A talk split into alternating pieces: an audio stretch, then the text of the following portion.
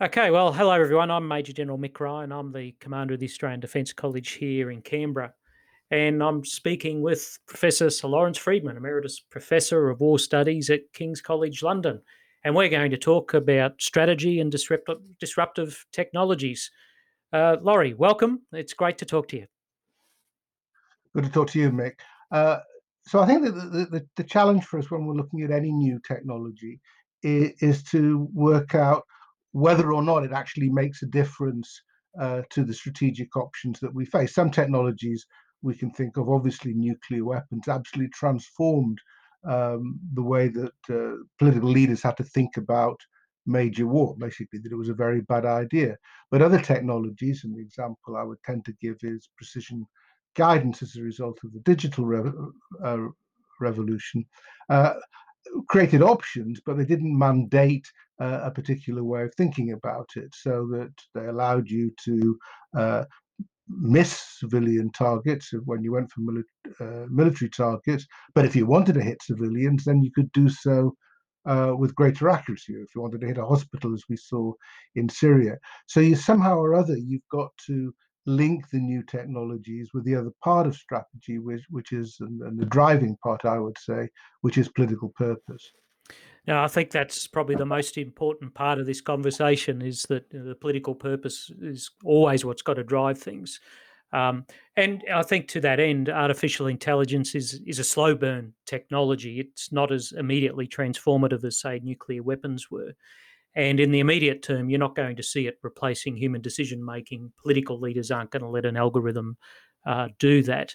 Uh, but as we move into this uh, era of artificial intelligence over the coming years and decades, uh, what do you see are the imperatives for preparing our people and what might be the challenges there, Laurie?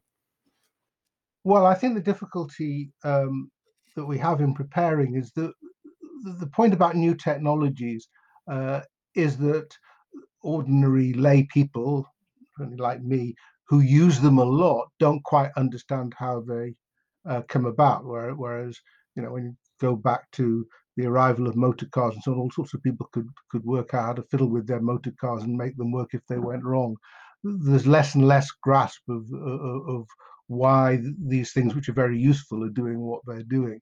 And that opens them up to, to manipulation or just to have some flawed algorithms uh, that point uh, that create choices that, that aren't necessarily the right one. So the issue is how do you develop trust and uh, in the technologies or know when to not to trust it, an understanding of where it can go wrong and, and, where you've got to be careful with it, as much as seeing the obvious advantages. I think that's the trust is so important. You know, there's the individual level of do individuals trust it, do t- institutions trust the technology, and I think importantly, uh, do our societies trust us to use these technologies? In a clever but also uh, ethical way. And you know that's that's a journey I think, as we've seen with the debate around autonomous weapon systems. I think artificial intelligence uh, is is also part of that debate to ensure we use these cleverly and ethically. And also, of course, that the, uh, the artificial intelligence works by being able to access amazing amounts of information. Uh, that it, that it can then interrogate and produce the answers for you. And that information has got to be collected in some way. And as we're aware, that's one of the areas in which uh, there's great anxiety around uh, in society as, as to how far that is going and what's being included and what's being excluded, and also uh, how uh, sensitive it can be to cultural uh, nuances, different different uh, social mores, and so on. So the, there's a long way to go before people are, are going to be sure as this technology is being used not just weapon against weapon, uh, but against whole political structures, uh, how sensitive it can be to, to, to, the challenges that are being faced. And I, I think that uh, informing people be making informed decisions about these technologies and not just leaving it to uh, to the military to make decisions about some of these disruptive technologies is important.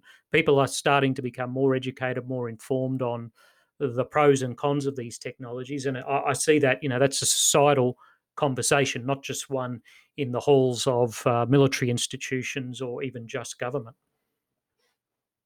I suppose, I mean, one of the things that happens, which would be relevant for you as a, as a military educator, is that people are coming in uh, to military decision making, having been very influenced by the use of these technologies uh, as civilians or, or, in civilian life, uh, rather than in the past, maybe it was more the other way around, whereas the military was more the cutting edge. Uh, these days, the cutting edge is, is, is often outside. Yes, uh, I think uh, uh, there's there's enough work and enough thinking about these issues for uh, us and lots of our colleagues in the military, academia, and beyond uh, in the coming decades. Um, uh, Laurie, we're, we're, coming to the end of our time now, and uh, I know this is way too short a format for us to really get into this in depth. But thank you so much for the conversation. Always good to talk to you. Thank you, and all the best. Bye.